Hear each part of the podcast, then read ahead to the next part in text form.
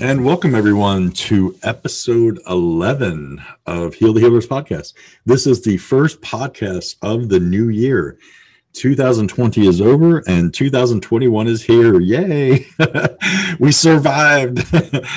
um, it's really funny because I keep telling people that 2020, I think, was probably the best year of my life, and everybody just keeps looking at me like I'm insensitive and stupid. And I, I don't mean to be, but literally, there, there's been so much growth for myself uh, on a spiritual level, personal level, self-esteem, self-confidence level.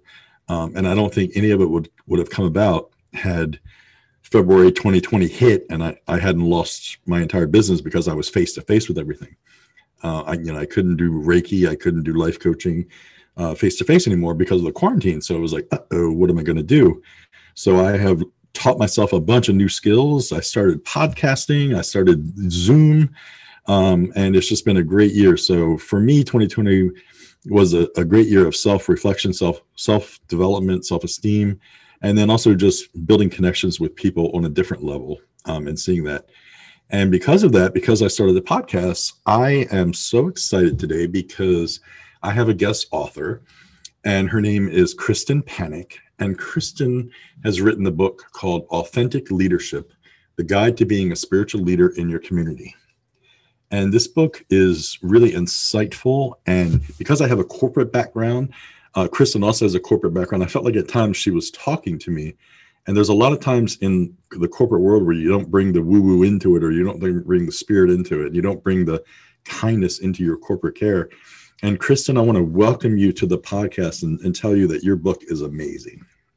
Oh, thank you, Dave. Thank you so much for having me here because I really am passionate about this topic of bringing authenticity into leadership, especially given the year that we've come through. And I, I think people are hungry for that right now. So, yeah, they really are. I mean, the talking about being a leader um, in in the OA, especially you, know, you and I have that corporate background.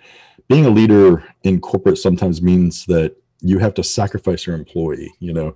You you literally have to just you're going by the the numbers only everything's analytical no compassion um, no you know when when an employee comes in and they're having a bad day it's like who cares? Just leave it at the door and get to work. And that's such a horrible way to lead. Um, in your career how did you how did you manage that? Like how did you def- deflect that from your employees? Well, when I received that from my boss, I took all the flack and really protected the people that were working for me because it was clear to me you get the best out of the people when they're happy to be there. You know, they want to work, they want to produce, they want to do a good job. And so my job was to provide that layer of protection. So um, my dad was uh, a CEO of a major company. And one of the things he taught me was to push credit down in your organization and blame up. So I would take the blame for whatever happened and push credit down in the organization. So that's another way that that I really worked to create an environment and also truth. Like when I'm told to tell my employees something that is not true, I would tell them the truth every time. I, I could not, I couldn't do it any other way. You know, if, uh, if a section under me was going to be possibly eliminated, I told that boss because I'm like, help me, help me make your case you know so he was all in to make his case because he knew that department was on the but i was told don't tell anybody. I'm like you know on some level they know. And see this is the thing that um, i'm noticing especially with a lot of zoom people are even getting more sensitive. So they know when what you're telling them is not the truth. They may not be entirely conscious. It may just be some unease in their system but they're becoming more and more sensitive to what's true. So, yeah, it, it, it it's amazing. Um, to some of the things that I've been asked to do in my career by my bosses, I was just like shocked you, you know, with like the level of inhumanity. And that's part of, yeah, part of my calling has always been like whenever I would interview, I'm a really good interviewer. So when I would interview, I, I just, I assembled incredible teams. And these teams functioned because there were just respect you know, and we we laid it all on the line and we went through the good, the bad, and I showed the numbers and was like, look, you know, we, we're doing great, great, great at this, but we're horrible at these two things. We really need to, you know, either put a plug in it to stop it from being so bad or make the other numbers that are good make them great to hide the bad numbers. You know if we could just get you know all these different things. So but and it was like a, a think tank it wasn't just me standing on, on the bow of the ship giving orders it was hey I'm tapping into all of this potential, all of this knowledge about this store or about this company. What can we do to improve? Um, and you know, it, it was amazing. I, I, I was I was blessed to work for Barnes and Noble for a lot of years, and and there were times where I had some really good um, people working above and below me, um, and and it was amazing where I was given a lot of freedom because I had um, a good reputation. And one thing we did is the community. We had a community that flooded uh, in our area, and the schools flooded. They lost all their books. So we did like a we wanted to do a community book drive. And normally when we do a book drive, it's like you know we just have one or two little tables and that's it. I like changed the entire store over. every end cap, every table was decorated in the school's colors. Um, you know, and, and I each teacher was highlighted with their own wish list of books, and we ordered them all in. And my boss walked in. He's like, "What are you doing? We're not allowed to do it like this." I'm like, "Come on," you know. And we ended up raising so much money and books, um, and people were like donating money to the store, which was like somebody wrote me a check in my name and gave it to me. And my boss was there when I opened the envelope, and it was like three thousand dollars. And I'm, he's like, "What is that?" I said, "It's a donation for the school." Why is it in your name? I'm like, "I don't know." you know, but he's but we we thought outside the box. We worked together and we did great things for the community. But it was because we eh, we led and and even he took in my case above you know because of things going on. He's like look let's just let's do this because it's right. And my team was so excited and happy and the teachers that we helped and, and all all of the community we had the mayor involved everything. And it was such an amazing feeling for what we did for our community. The staff, for a year or two years after that, we, we just talked about it. You know, we had pictures up in the break room, and and everybody was so proud because they came to work, they contributed, and they felt like they made a difference. And it's what you said earlier people want to work. They want to come in but they want to feel good. They want to feel like they're empowered and that they're making a difference. And i think a true authentic leader does that. What if you had absolutely. You tapped into something bigger than all of you right? You tapped yeah. into a mission and and that really is one of the first steps in my book is tapping into what your purpose is. You know everybody has a purpose. Everybody knows it actually. Um, they just need the space for it to arise. Uh, mm-hmm. they just need to get in touch with it. And that's your guiding that's your guiding light. Yeah, that's your uh, principle and it's it's about contribution because our best selves come forward when it's about contribution to a, to society at large right? So that's really beautiful.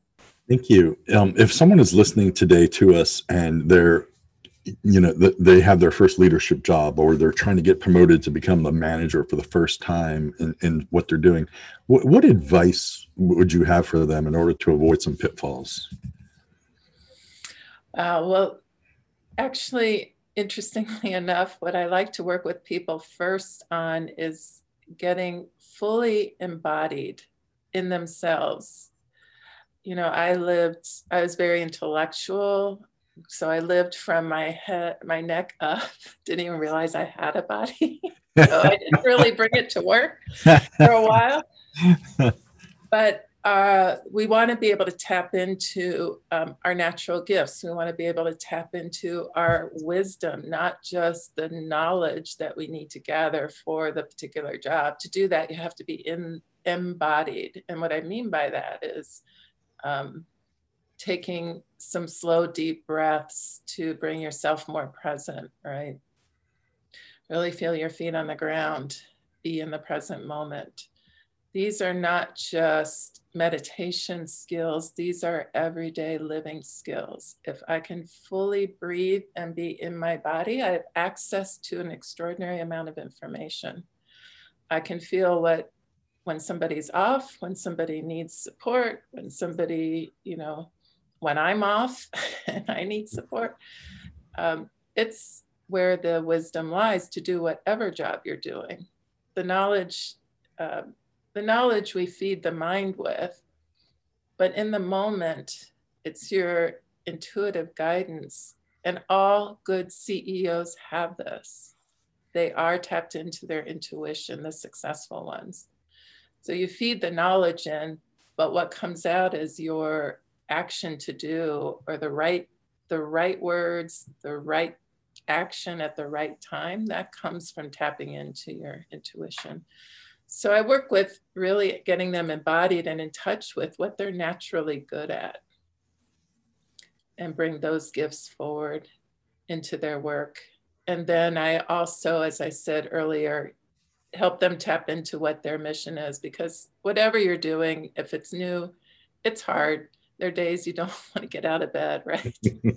so if you have your mission uh, clearly in mind, then that really helps you on the days where it just feels like nothing is working. You mm-hmm. have that. You have, okay, I'm here for a bigger purpose. You know, it's not just that I'm helping this company sell more product. I'm helping people connect with each other at a deeper level or whatever your your mission is. So yeah, one, one, one thing that was fun that we used to do um, is we would talk about things that we did with our paycheck. Um, and like, and one of one of my employees started this. We were sitting around the break room one morning, and she's like, "So I got paid, and I bought this."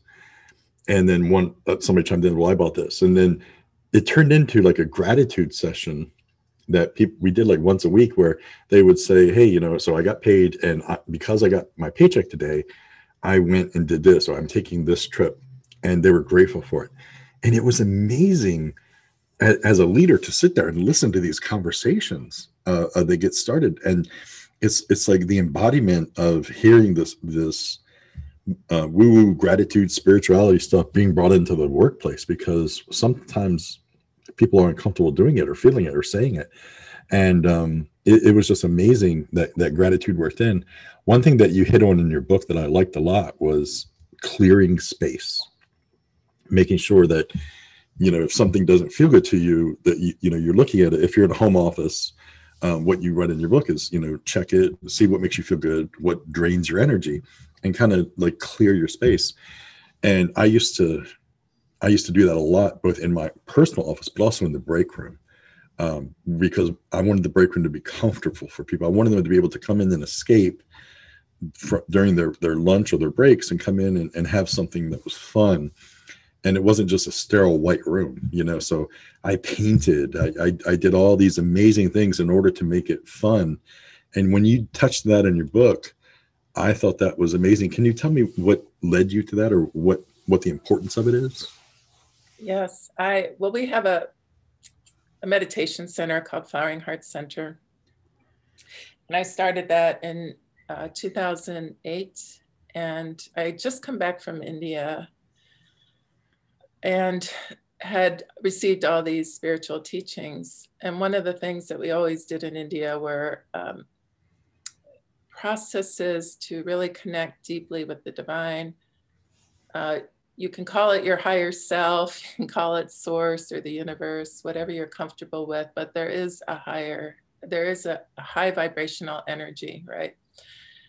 And what I learned is when they, when they, they, for the temples, every temple, every church you know, they do um, prayers and light incense. And these things create a field where you can actually walk in and feel right away before anybody says anything. You can just feel your whole body relax.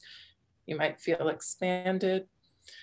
So I cultivated that in our center and literally people would walk in the door and down a couple of steps and some people would actually sit down and go wow what happens here? Like, they felt such a strong energy because I created a a temple like space, like a sacred space in there with pictures of sa- sacred art and had flowers and incense and prayed in there and invoked the divine and the high energy field. So most of the work's done, it's not done by me, you know, it's done by spirit. It's just people feel it. There's an actual field that gets created. And so I do that in my home office too. I do that in our home because I also want to walk into my home and feel that same way. I want to walk in and just exhale and go, oh, it feels so good to be here. Yeah. So imagine walking into your office or your desk, wherever it is, and feeling that. Like, that's a great place to start, whatever yeah. doing. And you can do that, you know. So in my home office, I have an altar and same thing, fresh flowers, and uh, I have mantras going constantly to raise the vibration. But you can, in a public office space, do put some sacred geometry art in there. There's plenty of things you can do actually in a pu- more public office space to raise the vibration. I, I, love that. You, you, talked a moment ago that you have an altar. Um, you read about that in your book, and um, some people they're uncomfortable with that, and, and I'm one of those that it, it's like I've been doing it for years. I didn't realize I did it. you know, I just had like shelves in my home that I literally I didn't really call it an altar. I just it was like my sacred shelf. It's it's where I had things that brought me spark of joy every time I looked at it. You know, statues of angels, crystals, um, you, you, know, a movie ticket that I went to and I loved the movie or had such a great experience with friends. Um, I whenever I would be, be doing Reiki on someone or healing someone, I would maybe write a handwritten prayer on a post-it note and I would stick that on it. Um, you know, whenever I saged my house, I, I would sage sage that shelf. I never really thought of it as being an altar until about a year ago. I was like, oh, I, I built an altar and didn't even realize, you know, without knowing the, the extent of it. But you touched that in your book. Why is that power center? Why why is an altar important, and why is it something that doesn't just belong in a church?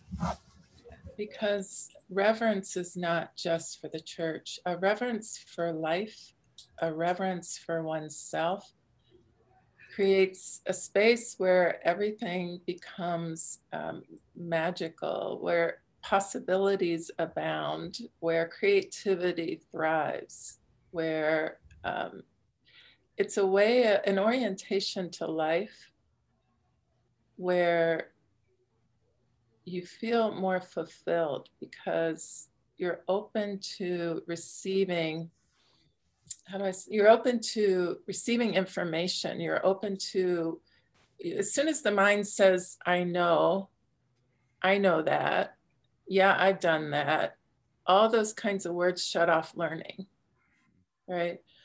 That's what we're used to doing. The mind quickly does that. It, it labels everything. That's a tree, that's a flower, that's a light bulb, you know, and, and doesn't look further. It's like, yeah, I know all that that is a very dead, deadened kind of experience. Whereas when you have an altar and you have reverence and you're calling in uh, your higher self, you're more in the mystery. And then you can start to look at the world around you. And it's like, oh, well, what kind of tree is that? Well, wow, look at that. You know, it's when you start looking at objects that way and people that way, you start to really see more of who they are it starts with that reverence. And I feel like the altar is that reminder.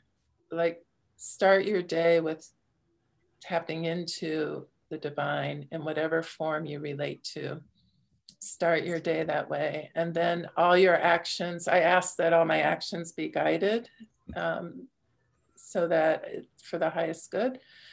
And so, five minutes even in the morning and the rest of your day becomes more magical. There's synchronicities that happen, there's coincidences that happen that you couldn't possibly have orchestrated, but it's because you called on the support. You've called in, called that in, and you're open to it. And there's a reverence and a gratitude. You mentioned gratitude, that's a key piece. Gratitude is so important. So that's awesome. Reminder, you know, every mother has an altar. What mother has not put their kids' drawings on their refrigerator? I never thought of it like that. An altar. Yeah.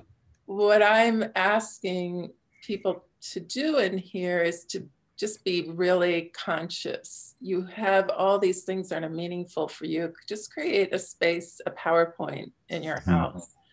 where you're conscious about cultivating that sense of reverence and sacredness. Just, awesome. and, and you talk about like putting fresh flowers on it or using a candle and replenish those as they go through and just keep it keeping it alive. And I think the one thing you said that I liked is like when you go on a vacation, tell the altar that you're going on vacation to kind of like close it down for you know a week or two that you're gone. I thought that was good. I was like, oh, that's interesting. I, I never thought about that before. Um, so definitely um, since I read your book, I've, I've been doing those kind of things and just just making it more of a conversation. You know, I have conversations with my angels and and with my guides all the time, and um, so it, it it really does bring that balance in, like you said, and and that mystery, and it helps me stop thinking with such an ego-driven mind, like you said earlier, from the the neck up. You know, there are so many times where I'm just thinking neck up, and, and even me with a lot of the things that I've learned and a, a lot of the things that I teach it still comes down to there are times where people look at me like, dude, get your ego out of the way and think with your heart.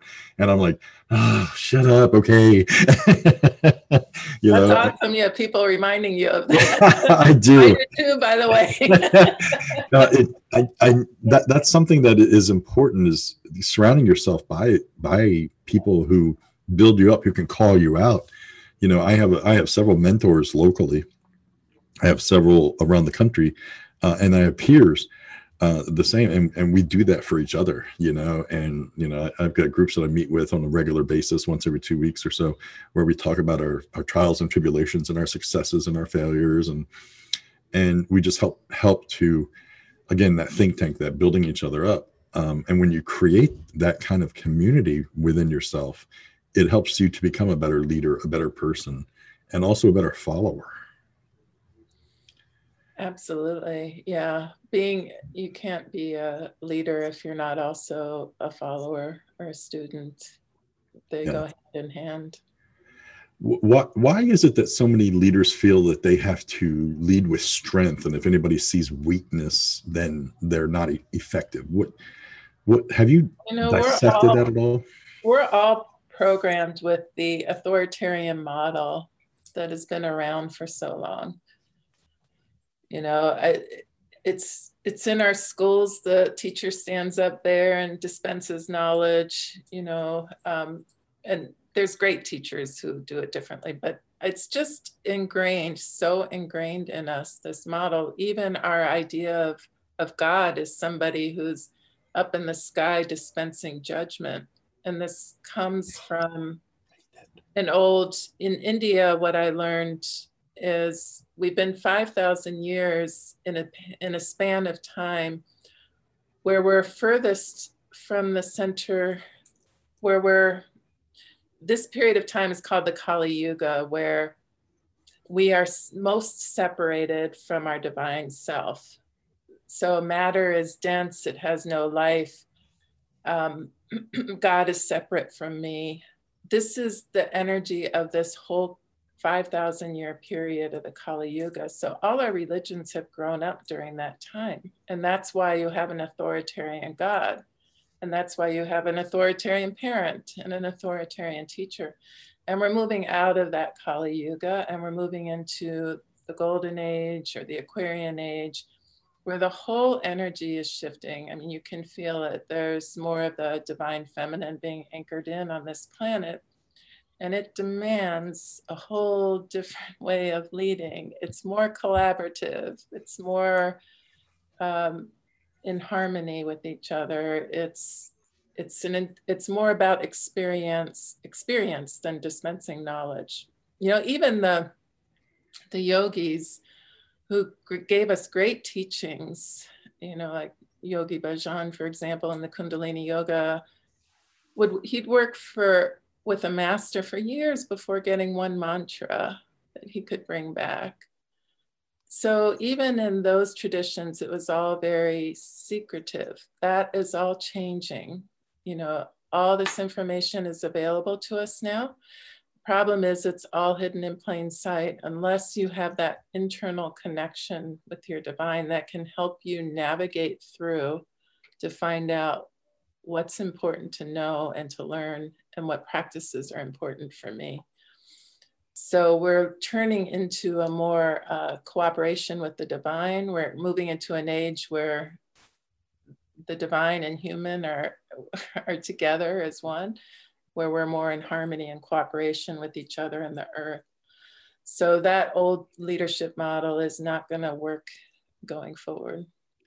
Yeah, I mean, knowing that you have the divine within you is such an important revelation that people don't understand. You, you know, and and for me, it was um, there was a lot of self doubt. And there was a lot of self esteem issues in my twenties and even my early thirties that that made it difficult to believe that I was worthy of anything, and just so full of shame for for bad decisions I made when I was a teenager and in my 20s and you know all, all these different things. And when I realized that that's not who I am that because yes I did those things but you know the people that I needed to ask forgiveness from I was able to and the people that I needed to forgive I, I was able to forgive um, because forgiveness is it's it's such an important thing. And one thing you talk about in your book is having compassion for yourself and compassion for others but that compassion for yourself that leads to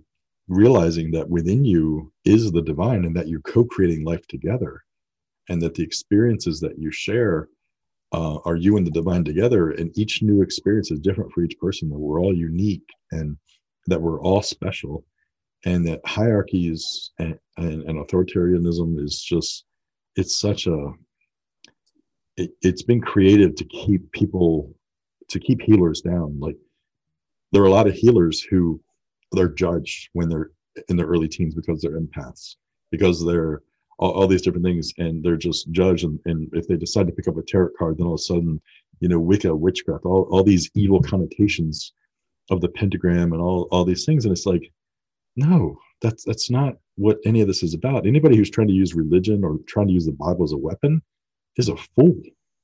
And if you're listening to that, then, then it's it's harsh because the Bible is love. You know, the message of God is love. The message of spirit, the angels, everything is nothing but love. And anybody who uses it other than that, um, they're trying to keep you down. And I'm hoping that if people are listening today, that when they when they read your book and they look at your book, that they have some compassion for themselves because it's so hard to find that. When you work with people, how do you get them to spark that little bit of compassion that that creates some change? It's it's a constant work in progress in a sense you know the spiritual path um, is about seeing our inhumanness. Well our humanness i have to say you know our humanness includes all aspects of ourselves whether it's uh, the vengeful self or the loving self. And, you know, so we all fall into the trap of fear, which brings us into out of love, right? So it's easy to to veer away from love and be caught up in all of those things that you were just describing. So, first, to recognize we all get caught up in that it is the human experience. We're here on a duality planet. So, we're here, we're meant to experience, you know, all sides of things because that's where hum- compassion for others comes from, right? If, if you uh, are sick, if, if you have a headache, and I've never had a headache.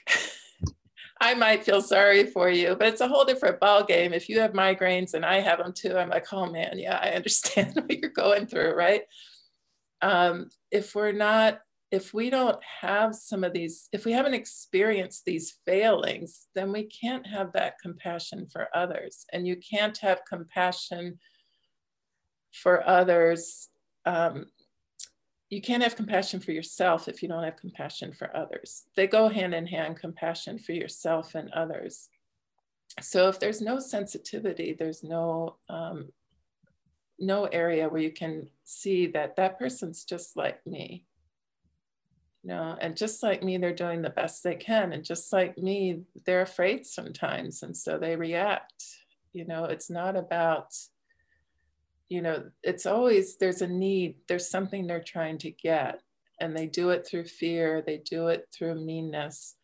Um, but it's more ignorance. It's that they've forgotten, they've forgotten who they are, they've forgotten that they are that divine. And so, this place of coming home to the divine is the place of compassion, really. Coming back home to that over and over and over again. Right. Yeah. No, I, I love that. One, one thing I find is that people have so much compassion for others and they just do not have it for themselves. They're so hard on themselves. Yet they would give the shirt off their back for a stranger. They would help. They never say they never say no. You know, they don't have boundaries. Um, even right. when it comes to that. And, and for me, I'm just like, whoa, whoa, whoa, let's rein it in here. and they're like, what? you know, this is how I've lived my entire life. And I'm like, well, that's why your life is so freaking scattered right now and you're so miserable. And then I'm like, then they, they don't get it. I'm like, you have to be say no and you have to put yourself first. And when you find an empath, especially an empath, a teenage empath or an empath in their 20s, who don't understand their gifts, who don't understand that they need some quiet time to figure out what their emotions are versus they're picking up on everybody else's emotions. And and they don't understand that. And then so they just help help help because when they get a kind word from somebody that they made a difference that's what fuels them to, to get going. And so i teach look you know you have we got to take some time for you. You know and when i tell an empath that you're not allowed to help anybody for seven days i get some of the nastiest looks and comments. And they're like what do you mean? I said for seven days you can't take care of anybody except you. You are your number one priority you can't help anyone and uh, and I've had people do that in the past. And at the end of the seven days, they it, it's a it's a change, it's a transformation, um, and and I really like that that I've, I've done that. But getting people that's under- a real that's a real gift for them. You know, sometimes it's a perspective shift, right? Mm-hmm. If everybody was giving, who's receiving? like, it's almost like you have to thank the person you're helping for giving you the chance to help them. Right? so, if they didn't need anything, you wouldn't be able to help them. So you got to return the favor. it, it is. And one of the funniest things too about an empath is when somebody buys them a gift or when somebody like wants, wants to pay for their meal, they get like visibly upset. It's like, no, don't buy me anything. Don't, you know, don't do this, don't do this. And and I'm like, will you just stop and take the freaking gift because I'm trying to be nice to you and you're shutting down my ability to be nice because you won't accept it. And they're like, oh, I never thought of it like that. well, here's what I like to remind people. Uh, you know what it's like as a parent when your kids are young on Christmas morning or their birthday, right? You're so excited to shower the gifts on them, but you're more excited to see their reaction, right? So if you think of a child receiving a gift from a parent, the joy in the parent is seeing the child joyfully receive that gift. So if you can remember that, then when when you receive a gift, if you can respond from your inner child with joy, that is a gift to the giver. Like there's nothing more fulfilling than you know watching a little child open up presents and getting so excited mm-hmm. so that is the gift you know that's a that's a great analogy and I'm, I'm actually going to start using that because that is such a great way to think about it um, and, and in, the, in the same way the synchronicities the the miracles that show up in your life that's the divine giving you a gift too right mm-hmm. so in the same way we need to offer gratitude, as you said, but from that joyful inner child place. It's like a parent giving a gift. You go like, thank you. Like, thank you for that parking space. Thank you for connecting me with you for this podcast. Thank you. You know, it's like we need to also respond that way to the divine or the universe for sending us what we need for our everyday lives. Wow. That, that's awesome. So that's another place to practice that receiving. So you, uh, from reading your book, you know, you tell a little bit of your story and, and you go into things, but so, so you have a, a healing center where you work and you do workshops and you do all these, you do so many things to help people. How did you find the time to write a book? well, I wrote it because three friends within the space of a month told me they were writing books. And I'm like, darn it. I give up. I'm doing it myself. You know? so it's like a wake up call. Like you've been like, am I, I told my husband, he's like, yeah, you've always talked about that. I'm like, I have. Anyways, um, it's just a decision, right? It's just a decision. And then um, I found a, a great program, the author incubator that helps you step through it in a, a, short period of time. And then it's a matter of, of really just tapping in and letting the divine flow. And um, so it was for me a way of part of what happened um, last year. My mother, last year, my mother passed away. Sorry. Yeah, she was, she lived a full life and it was time.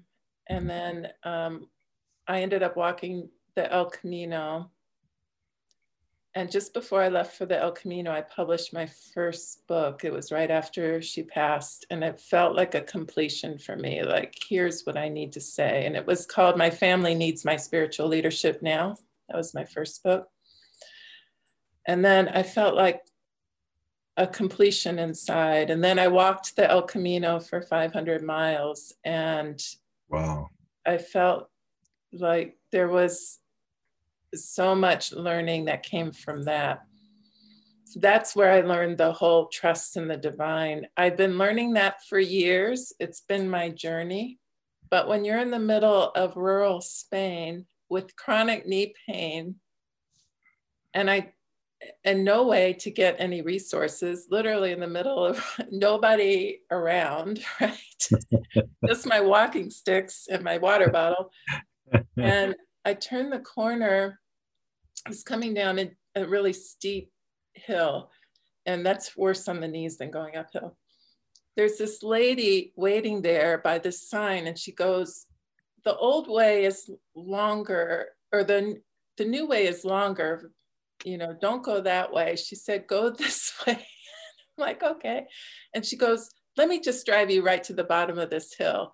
And first I said no, like for all the reasons you were just describing. then I went, no, this is a gift from the divine, right? So I get this little drive down to the bottom of the hill.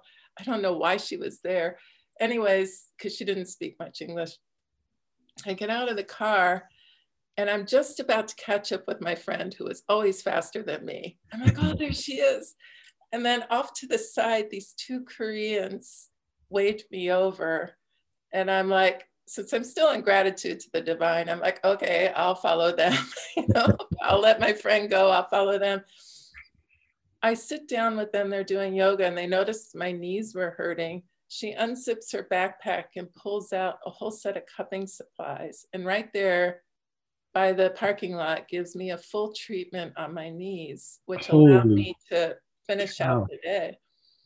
Oh my gosh. This is the kind of so I said yes to the El Camino, even though I had this knee pain because it just flew out of my mouth when my friend asked me, and I knew. I had to do it. Right. Um, I, even though I didn't feel like I was physically ready.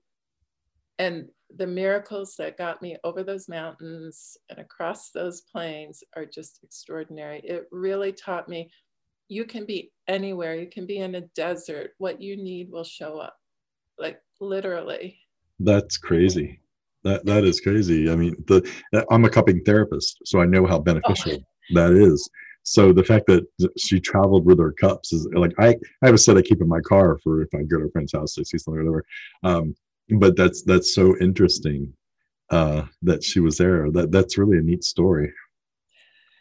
Yeah, and then this book, Authentic Leadership, was going to be because I was going to roll out a whole curriculum in the our Flowering Heart Center. And then COVID hit. And I'm like, this is part of the curriculum, along with my last book. And so now I'm taking people through the leadership work online. You know, since I couldn't roll it out there, I put it in the book so I'd have it. And then I, I help people go through an eight week leadership intensive with that. So, oh, that's awesome. I haven't read your previous book, but one thing in your, your new book is you talk about um, chapter eight of your old book, which is My Family Needs My Spiritual Leadership. In chapter eight, you talk about resentment. Um, and in your new book, you have um, you have a, re, a resentment exercise. Can, can you kind of hit on that a little bit because it, it kind of piqued my interest a little bit about finding the source of resentment and how to overcome it?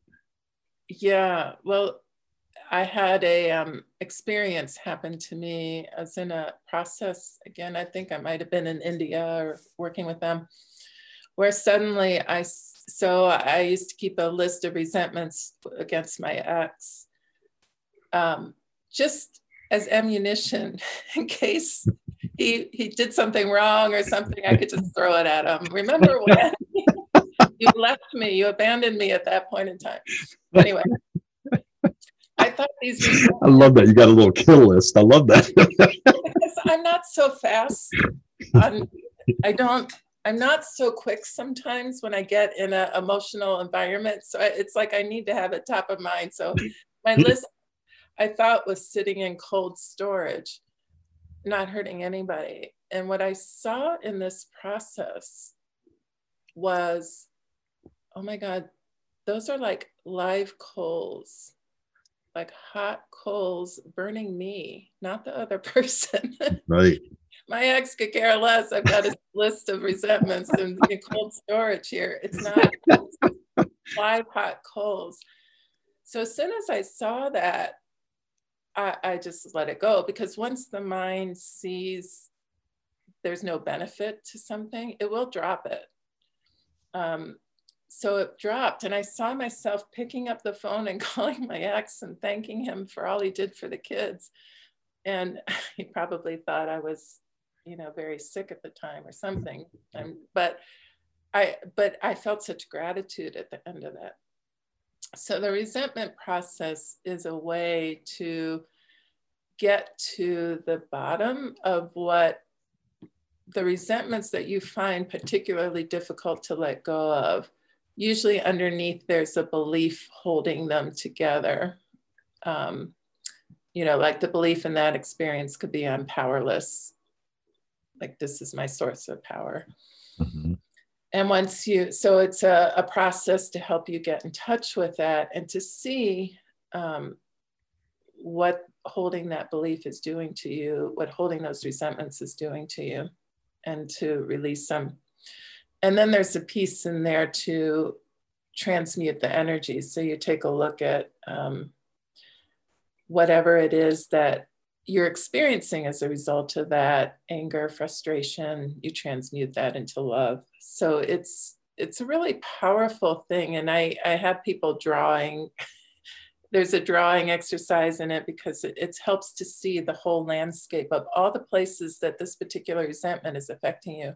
So i had that list for my ex but i could see where that was showing up then in my relationship with another friend and you know like with a relative like it you can't keep something isolated to one person because we're all interconnected.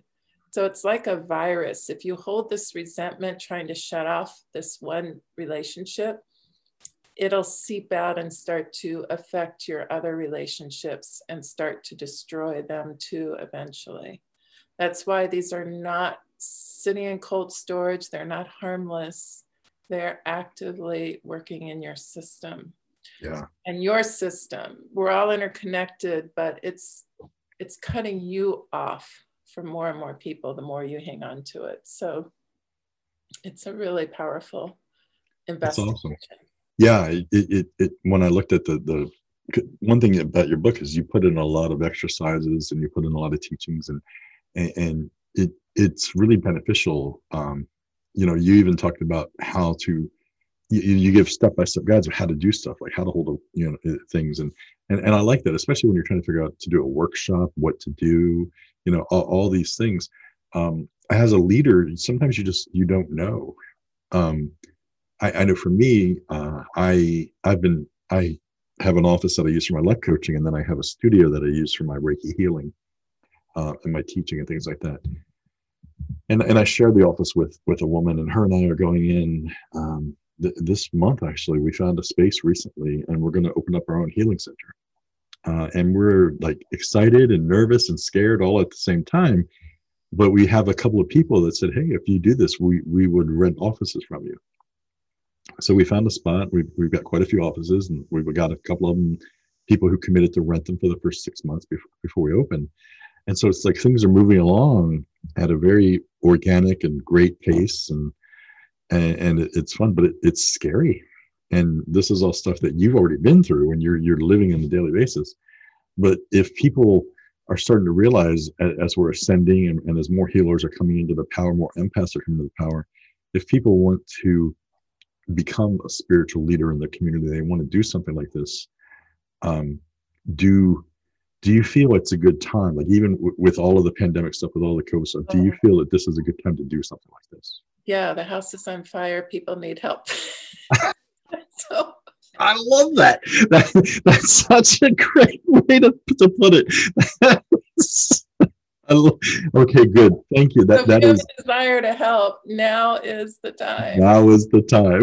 and you know, helping can be in so many different ways. It can be mm-hmm. just gathering a small group, three to five people, doing offering things online, you know, just putting it out. There's so many ways to lead. So people will find you if you start putting stuff out there. That's awesome. You just what, show up to it. where where can people find you um, and contact you, like online or your healing center? How, how do they find you? Yeah, so probably the uh, easiest way is to, well, actually, let me tell you this. If you want to email me, I'll send you a free digital copy of my book, Authentic oh, wow. Leadership. So, Kristin Panek, K R I S T I N P is in Peter, A N E K at gmail.com. So if you want a free copy of the book, I'm happy to do that. You can send that. And otherwise, um, we have our website at floweringheartcenter.org. Um, so that, that's yeah, awesome. I'm gathering another group starting in late January to do some intensive leadership work. So okay, cool. And I'll put that I'll put your email in our show notes for today's episode and just have people put in the subject line, you know, I heard you on the podcast. And then, you know, so listeners, if you're listening today and you want a free copy of her book, um, you know, send her that email.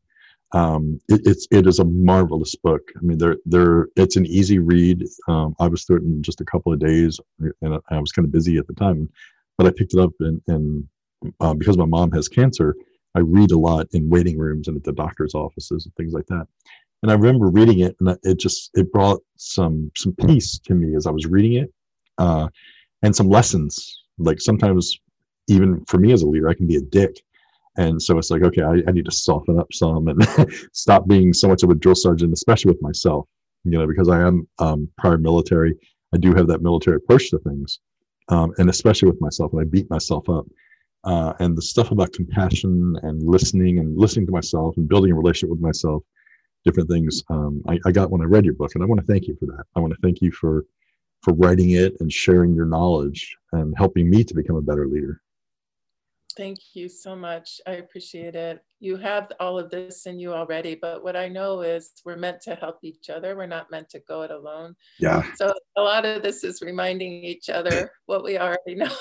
so and I'm going to remember that too, because as, as I'm as I am opening up this healing center, I, I, might reach out to you for some questions every now and then. I hope you don't mind. yeah. yeah. Well, yeah. Well, thank you so much for being on the show today, and um, this is great. So if you if you have any questions about the show, please uh, again, uh, I'll have some contact info in the show notes. If you have any questions about anything about leadership, you can reach out to either Kristin or I.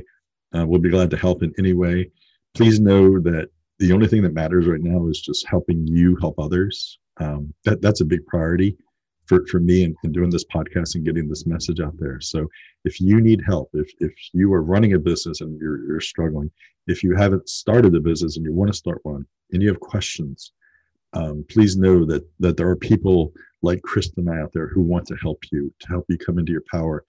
Uh, and like like she said, there, there's a fire going on. We need to put it out. So that was a great analogy.